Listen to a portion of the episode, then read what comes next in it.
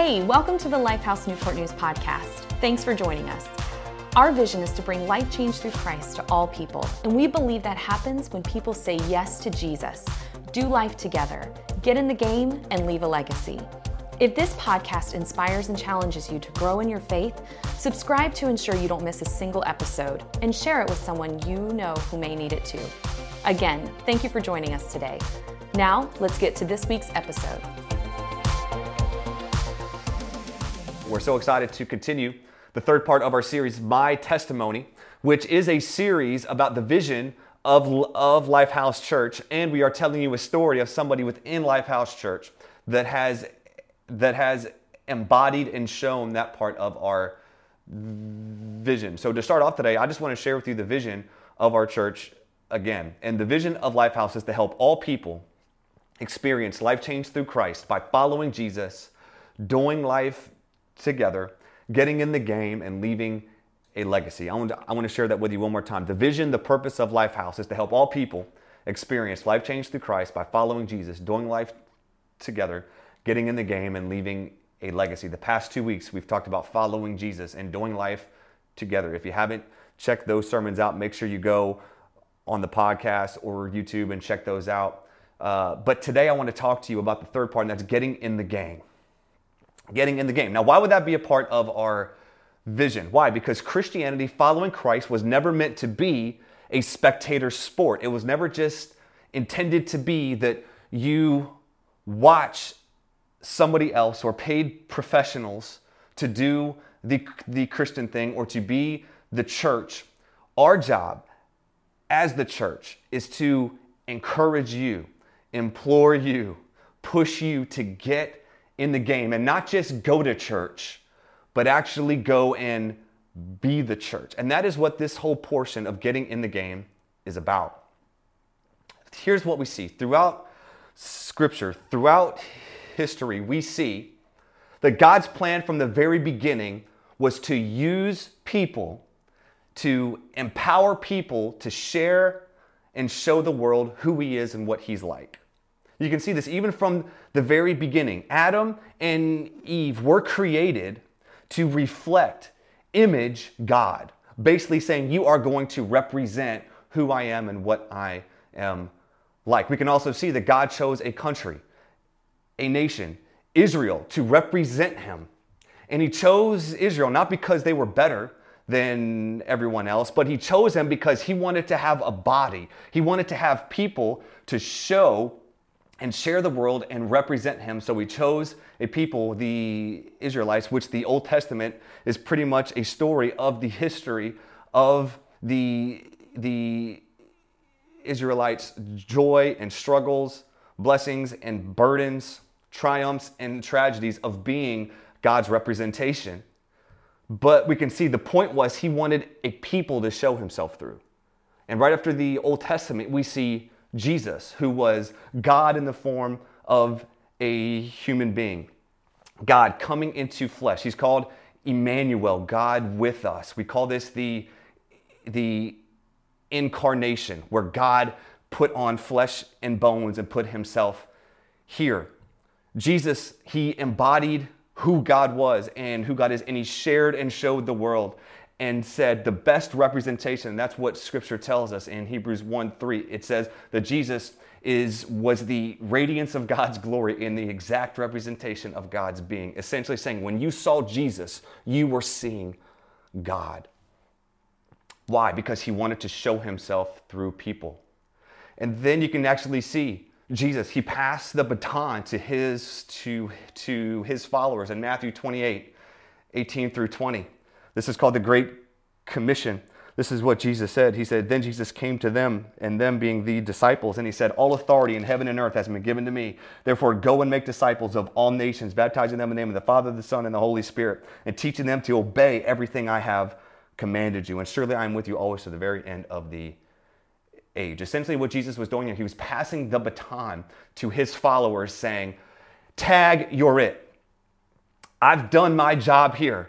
I have come, I, I have lived as a person, I died in your place and for your sin, and I resurrected, rose, and defeated Satan's sin and death, and now I'm passing the baton to my followers and saying it is now your job to represent, to share, and show the world who God is and what God is like. And that is the baton as followers of Jesus, as the church that we have been given. Now, I don't know if you have seen this, but this has been difficult, and I feel like in so many ways we have fumbled the baton passing, right? And that is why it is such an important part of the vision of this church, is because we just don't want people to go to church and just to say, oh, I go to church, it's great, that's it. No, we think what we see is that we have been given, given the baton to then not just go to church, but to then be the church. And that's why it's such a huge part of our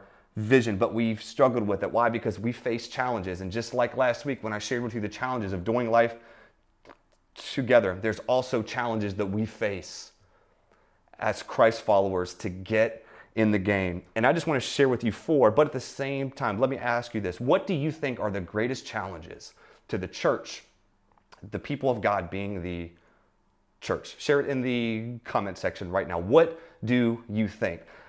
But at the same time, I want to share with you four things, four challenges that I personally see that keeps the church from getting from from getting in the game and being the church. The first one's this. You might feel disqualified because of your past. And I know so many people, we they believe, they say things like, because of what I've done, because of who I've been, because of the past I have, how could God ever use me? Why would God ever choose to use me? And essentially what you're doing or saying by saying that is you are disqualifying yourself. And that is why one of the things that I believe we see in Scripture is the kind of people that God chose to use and to represent Him were some of the worst people, right? Here's the thing, right? We always talk about Paul. Like Paul, he wrote two-thirds of the New Testament. So that's a great man of God. Paul, Paul, Paul, Saint Paul's going to be standing at the pearly gates waiting for you to come in. Like, do you understand who Paul was before he was a Christian? Like, have you ever thought of the fact he murdered Christians? Murdered them. The first account we see in Scripture, Acts chapter seven, of a Christian being killed, it says that Paul was standing there egging it on and excited that it was happening. Think about that. And that's why I think whenever you see the writings of Paul, and you can feel and hear and see in his writings how insanely amazed he was that God would choose him to be his representation. Right? Let me give you a great example here. In First Timothy chapter one, verses fifteen and six and sixteen, and the context of this letter that Paul is writing is he's writing to a pastoral protege, a young guy, Timothy, that he is encouraging. He's brand new in ministry. He is a young pastor, and Paul is writing him a, a letter of encouragement. And this is what Paul says. He says, here's a trustworthy saying that deserves full acceptance. Christ Jesus came into the world to save sinners, of whom I am the worst. But for that very reason, I was shown mercy so that in me, the worst of sinners, Christ Jesus might display his immense patience as an example for those who would believe in him and receive eternal life. What's, what is Paul saying here? He's saying, if anyone needs an example of the worst human being ever, it is me, because I killed Christians, and therefore, if God will use me, the chief of sinners, God will and God can use you no matter how bad or crazy or insane or disqualified you think you are. What Paul is saying, I am the trophy of grace. That's what Paul is essentially saying. I am the biggest trophy of God's grace, and no one's going to get worse than me or do as bad as I have done. Therefore, don't disqualify yourself. And I believe one of the huge challenges we have is that some of you disqualify yourself because of your past, what you've done, or what you are even currently doing. And I want to let you know, don't disqualify what God has qualified. Now, now at the same time, whenever he started to follow Jesus, whenever he started to serve Jesus, he didn't continually kill kill Christians, right? There was a change. There were, there was a switch. There was a new direction. So here's the thing, right? God wants to use you, but also know as God uses you, he will change you. Okay, secondly though, this is what I see. You think ministry is just for professionals, right? Some of you don't get in the game because you're like, that's what we pay John for. John, go and do your little pastor thing. Go do your your your little your little preaching pastor thing. And some of you think ministry, the getting in the game, is only for those who are the paid professionals. But let me tell you this. This is what Paul said, Ephesians chapter four, whenever he was talking to to to to the church church there and explaining to them the purpose of church leadership and the purpose of pastors. This is what he says. He um, in Ephesians four, verses eleven through thirteen, it says this here. He says, so Christ himself gave the apostles, the prophets, the evangelists, the pastors, and teachers, essentially church leadership. He said, to equip his people, to equip the church for works of service so that the body of Christ may be built up until we all reach unity in the faith and in the knowledge of the Son of God and become mature, attaining to the whole measure of the fullness of Christ. What he's saying here is church is, is, is the people that they vocationally give their life for the church. They're called to be to actually empower the people, to empower the church, to go and do the work of the ministry. So it's not just for paid professionals. We're called to be coaches, to coach you, to equip you, to train you, to unify you. To do what? To go out and be the church. It's not just for paid professionals. Those that are paid, we're actually called to equip and empower you to be and do all that God's called you to be. The third thing, though, that I see, the third challenge that I see to us getting in the game is this here.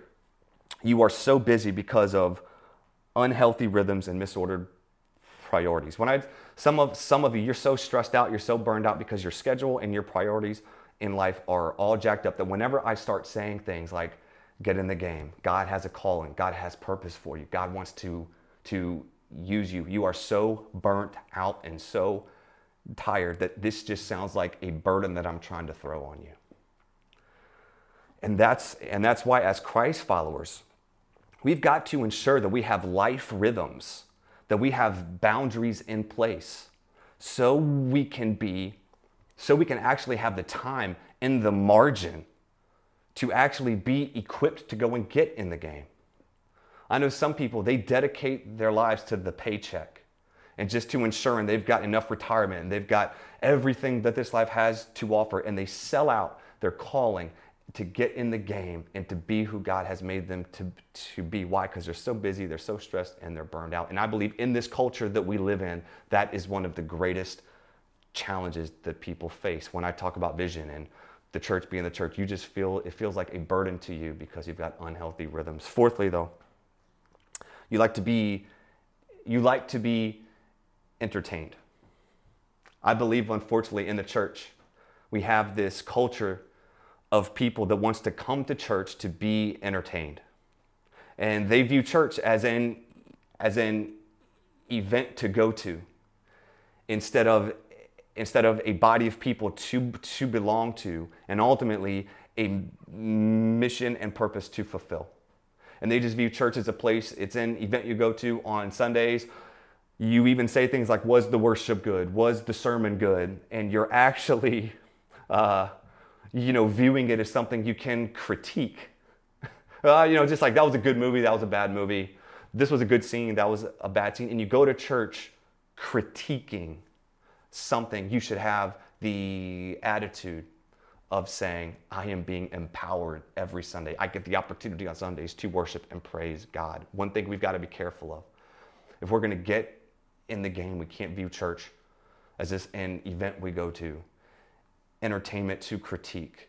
We've got to see it as, we just don't go to church. We are the church, and we are called as the church to be empowered to go and get in the game. Those are the four challenges that I see. If you see different challenges, put them down within the comment section. But at the same time, we can critique all day. I can give you challenges all day. But this thing, how do we get, how do we get, how do we get in the game? How do you get off the couch? How do you get off the sidelines? How do you get out of the stands? And you, right now, those of you watching, get in the game and be the church and not just go to church. I think first off, oh, here's the thing, right? I've got three things. Shocking, I know. Pastors, we always have three things. But here's the thing. I think we need to understand three things if you're going to get in the in the game. First off, you are called. Secondly, you are gifted. And thirdly, you have been entrusted. I want to walk through these really, really quick. First off, you have been called. Here's the thing. When Jesus said, go into all the world, make disciples, he wasn't just saying that to the twelve. He was saying that to us. And what he was essentially saying was, you have been called. Now, that word called in the Christian subculture, in, in the church, has been so over... so overused and abused to mean things it was never meant to actually say. You got people, I'm called to get a dog. I'm called to date this person. I'm I'm called to go to this city. I'm called, I'm called. I'm, we, we say we're called to a bunch of different things, right? But let me tell you this, and what, and what I tell people is, you are called to somebody before you're called to something. I think we get too misfocused on things. Am I called to this? Am I called to this job? This person, this spouse, this woman, this guy, this girl, whatever, right? Whenever you got to realize your first calling is to somebody before it's to something. And because you're called to somebody, that somebody then says, I am going to take you and use you to share and show who I am and what I am like. You've got to know, if you are a Christ follower, you are called. You're called. You are called. You might say, yeah, John, but at the same time, look, you know, how can I be called when I have a, when I work at the shipyard? How can I be called when I work as an accountant? How can I be called when I'm a construction worker? How can I be called when I work at a restaurant? Here's, here's the thing. No matter what kind of job you have, you can actually put in the calling of sharing and showing who Jesus is and what Jesus is like in that con- in that context. And that's part of getting in the game, is you realize as a Christ follower, you have been called not to sit on the sidelines, but in whatever you do, you have the opportunity to share and show who God is and what God's like. I love what Paul said in first in First Corinthians chapter ten, verse thirty-one. He said this, in whatever you do, whether you eat or drink, whatever you do, do it all for the glory of God. Paul's like, whatever. Whatever you do. Whatever. You know, Greek, in the Greek language, that word means whatever. And why is this important? Why? Because I think so many times we get caught up in what we're doing instead of focusing on why we're doing it and who we're doing it for. I believe so many people, they get caught up and saying, man, well, you know what? I just, this job, I just don't know really if it's the right job. And, and you know what? It might not, it, it might not be. But here's the thing. If you are there, I believe you're not just, you, you just haven't been sentenced there. You have been sent there, and the calling to share and show who God is and what God's like, and to get, and to get in the game is still valid and true, even in that job you don't like. That's why Paul said, whatever you do, do it for the glory of God. I've said this. God's will is whatever. That God's will, his love for people, and, and his call to share and show who he is and what he's like never leaves. It never changes. It's always there, no matter what job you're in, no matter what context you're in. It's always there. And that's why I think it's so important for us to know. You've got to know, whatever you do, wherever you go, whatever you're doing, you have the opportunity. Because here's the thing, right? I believe God is more concerned with why you do something and who you're doing it for, even than what you're doing. Now, some of you are going to totally take this out of, of context, right? This is what I've seen. They'll be like, well, you know, I, you know, you know, okay, so I was a youth pastor for thirteen, for ten years, good Lord, uh, ten, okay? Uh, and I remember speaking on this on this concept one night, and this kid, he had a, a conversation with me afterwards, and he was like, man, I really like this idea of doing stuff for God's glory. So, you know, so, you know, so can I smoke weed for God's glory? I'm just like, Lord, we got to have a talk, you know, but it's like, here's the thing. It's not going and sinning for God's glory. It's not being in a, you know, not God honoring relationship for God's glory. This is saying, something, things that are not sin, that are not God's best. This is saying, if you're in an uncomfortable situation or something that you don't feel right at, God's will and God's purpose and God's call of sharing and showing who he is and what he's like does not leave. You got to know, you, if you are a follower of Christ, you are called to get in the game. But secondly, you just aren't called, you're gifted. Some of you have different likes, passions, desires, giftings. God has wired you a certain way. And that is a beautiful thing. And that's part of the beauty of the body of Christ, and something that Paul himself noticed and shared in First Corinthians twelve. Uh, you know, a couple chapters later from the last verse that we shared, was talking about the body of Christ. This is what Paul said uh, in verse number uh, twelve. It says, just as a body, though one has many parts, but all its many parts form one body, so it is with Christ. In first in First Corinthians twelve twenty-seven, this is what Paul said. Now you are the body of Christ, and each one of you is a part of it. And here's what I believe the church's job is. It is to it is to take your purpose, your giftings, and match them with the church's call to share and show the the world who God is and what God's like. And God will take you, your unique self, with with your giftings, your passions, your desires, your your your uniqueness, and He will take those things and match it with the church's call. This is what I say. He will take your passion and connect it with the church's purpose. Passion will meet purpose. And we can see you get in the game and the church's mission move forward. And that's sharing and showing who God is and what God's like, and helping people experience life change through Christ. Now, now what I've seen is that people will say, but John, you know, I just don't know what my gifting is. I don't know what I'm good at. I don't know. How can I take my passion and mix it and match it with the church's purpose? I, I believe instead of just telling you, I'm going to, to give you some questions to think about. If you have trouble finding what your passion is, ask these questions. First off, what need do I see? What need do you see? Is there something that God has given you the ability to see, a specific need within our community, within the church, within your context, within, like, that you see a need and you know something can and should be done? I believe God shows you things not just so you so so you can critique, not just so you can bash people, not just so you can bash the church or bash the community for being bad. God shows you things for the specific purpose of saying, I might use you to change the very thing that you see is wrong. I believe there are some of you, you see things wrong in this community. You see things wrong in this church. You see things going on. And you are saying, I want to see change. I want to see lives change through this avenue. And I believe God shows you that, shows you, shows you a specific need for the very reason He might be using you to be the one to see that need met. So I think you got to say, what need needs to be filled? Secondly, though, what makes you angry? I think anger is a great... What's the word? Anger is a great di- diag- oh, well, anger is a great diagnoser of maybe what you're called to do. What gives you a righteous anger? What gives you, whenever you see it, you know, like it gets you mad that no one else is doing that. Maybe it's kids sleeping on the floor. We have a great partnership with Sleep in Heavenly Peace, where we get the opportunity to build bunk beds for kids that are sleeping on the floor right now in our city. And we and we, and we have a couple within our church that essentially said, not in our city, not in this place are we going to have kids sleeping on the floor. This ain't cool. And they said, we want to be the representative. We want to be the sponsor. We want to be the one on behalf of Lifehouse working together with this organization so we can see kids within our city not sleeping on the floor. They said, no, this, this is not right.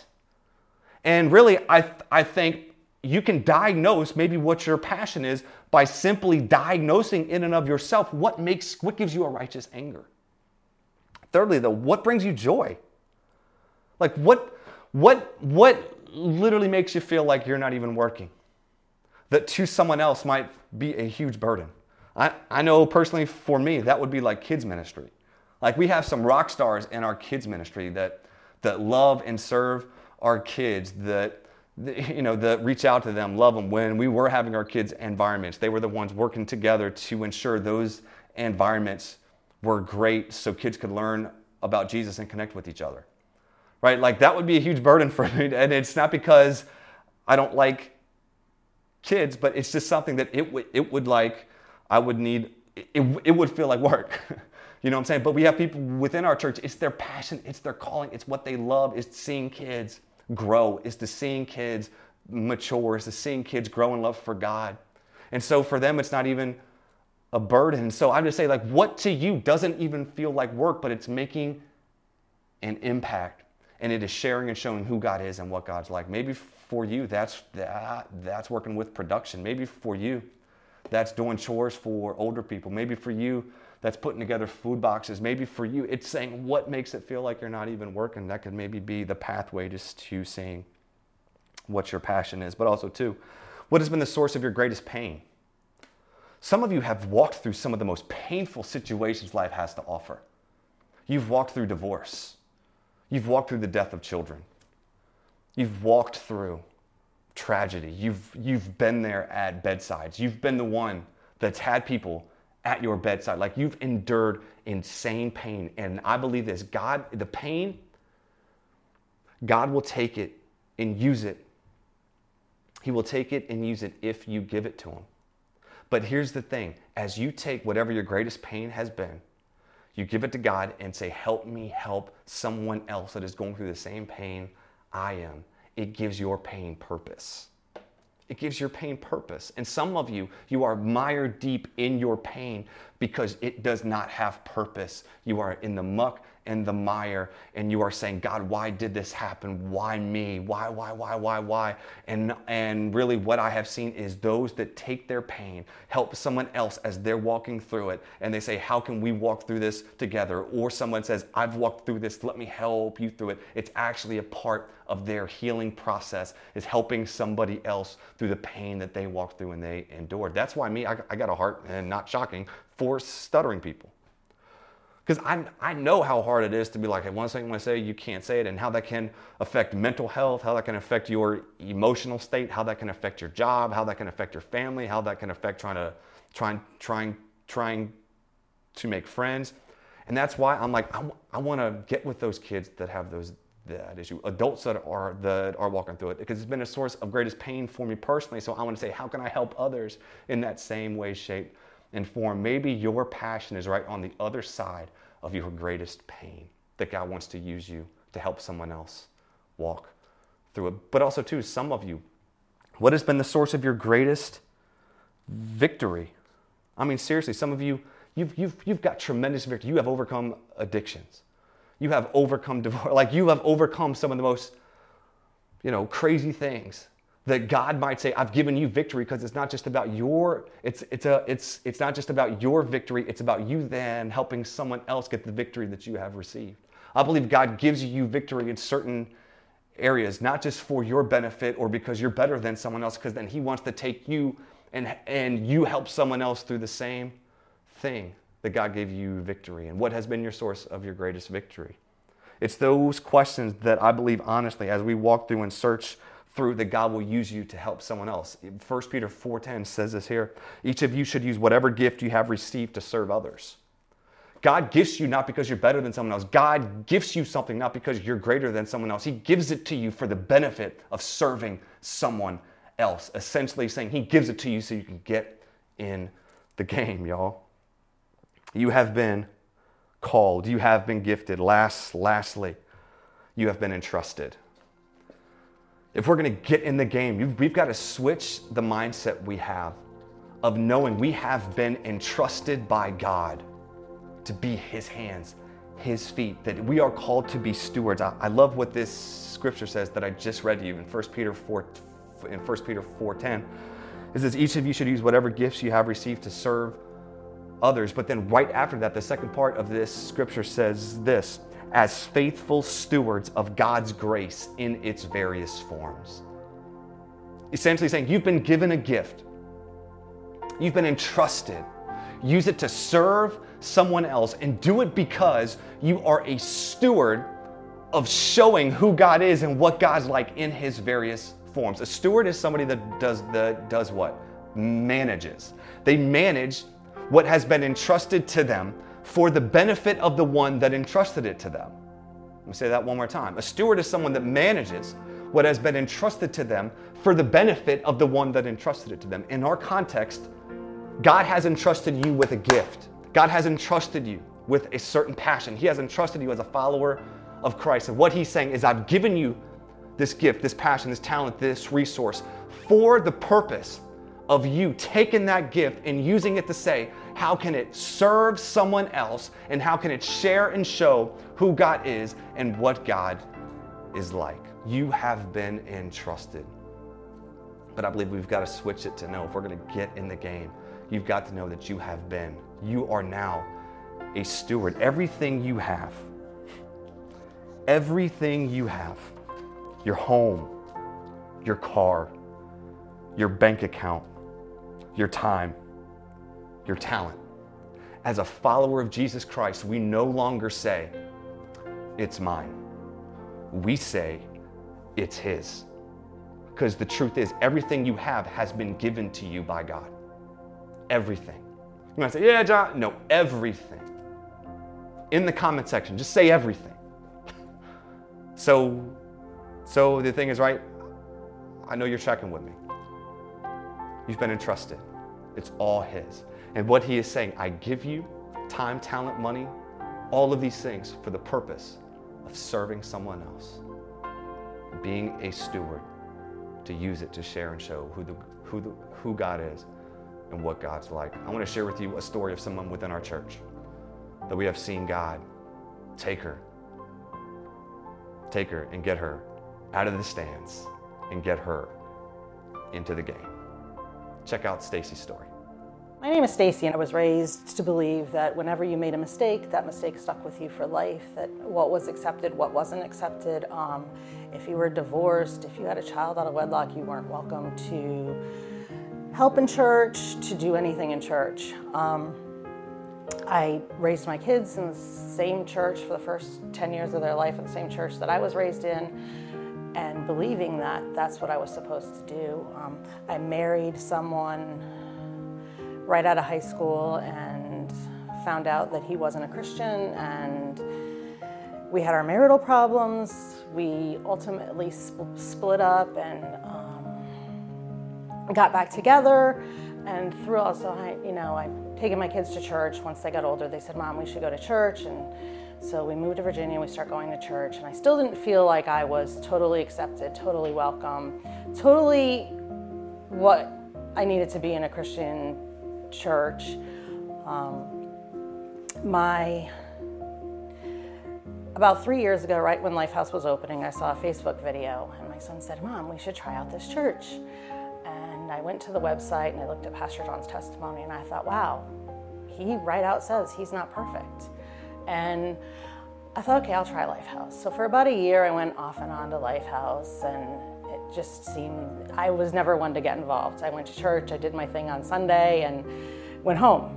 So about a year into Lifehouse, one Friday night, they were having a night of worship. I was going through a really rough time.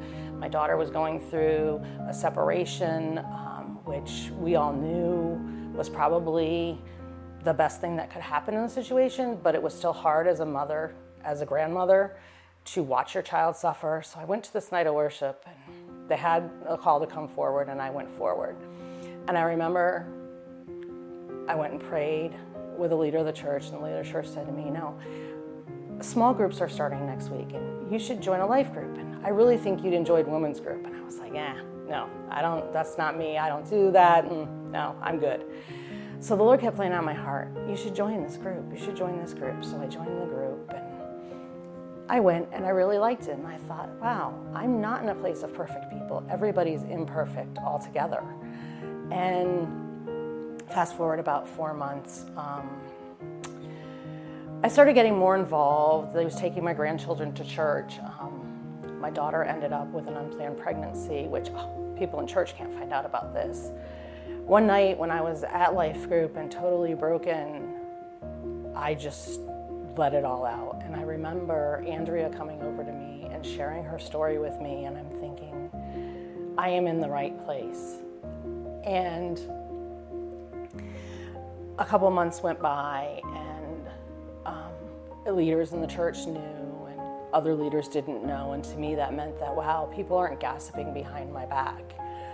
Um, I, the spring of two thousand nineteen, my daughter, my granddaughter transferred from nursery to preschool, and I asked the leader of preschool, how's it going? How's, how's she adjusting? And the leader of preschool said, well, she's adjusting good, but you know, would you like to help in preschool? We could use some help. And I said, uh, yeah, I guess. Well, before I guess came out of my mouth, I got an invite to serve the next Sunday in preschool.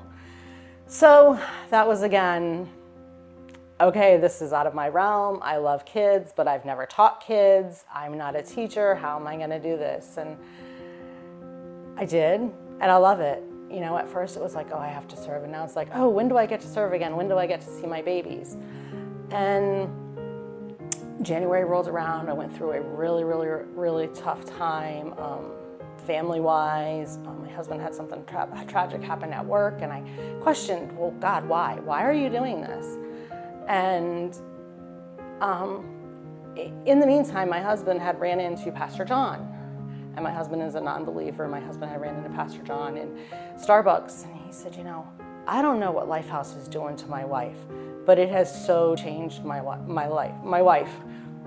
And how do you How do you explain that to somebody who's not a Christian? And all Pastor John said to him was, well, well, it's good to hear, man. And not forcing what we believed on him, just leaving that door open. And January comes around and all this hard stuff happens. And again, a night of worship comes up, and I'll never forget, we sang, I'm going to see a victory. And I thought, all right, God, somehow you're going to prove to me that this is, this is, happening for a reason. Then pandemics happened, and I got furloughed, and I'm like, oh, what am I going to do with my days? And life took me into, okay, I'll serve the community with the church, a lot of stuff that I wouldn't have been able to do if I wasn't furloughed. So that's my story, and God's not looking for perfect people. He's looking for willing people who will get off the bench and get in the game. Man, get in the game. I love Stacy's story. Why? Because we see what God can and what God will do with someone that is that, that just says they're willing. I'm not perfect. I don't have it all together. But I am willing. I am available. Because here's the truth, y'all. Like I said, you've been called, you have been gifted, and you have been entrusted. And the vision of this church is not for you to just attend church. The purpose and vision is to see you be the church and get in the game, and to take your passion and match it with the church's purpose. And we go forward and we help all people experience life change through Christ. Thank you again for joining us today. If you need prayer, have any questions about what you just heard, or said yes to Jesus for the first, second, or third time today, please reach out to us at lifehouse n n dot com or text seven five seven, six nine zero, two four zero one. We'd love the opportunity to pray for you and help guide you through the next steps in your faith journey. In the meantime, we hope you'll join us online next Sunday at nine a.m. or ten thirty a.m. at lifehouse online dot com, or in person for a live worship service at eight thirty a.m. or ten fifteen a.m. at the Regal Kiln Creek Theater in Newport News, Virginia. Visit lifehouse n n dot com for more information or to reserve your live worship service spot today.